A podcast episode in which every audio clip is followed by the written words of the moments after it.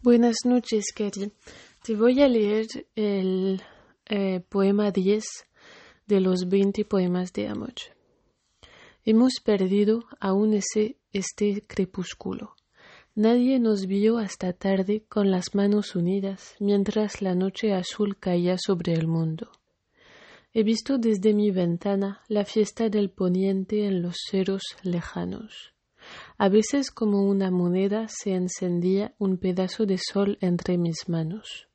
Yo te recordaba como el alma, el alma apretada de esa tristeza que tú me conoces. Entonces, ¿dónde estabas? ¿Entre qué gentes? ¿Diciendo qué palabras?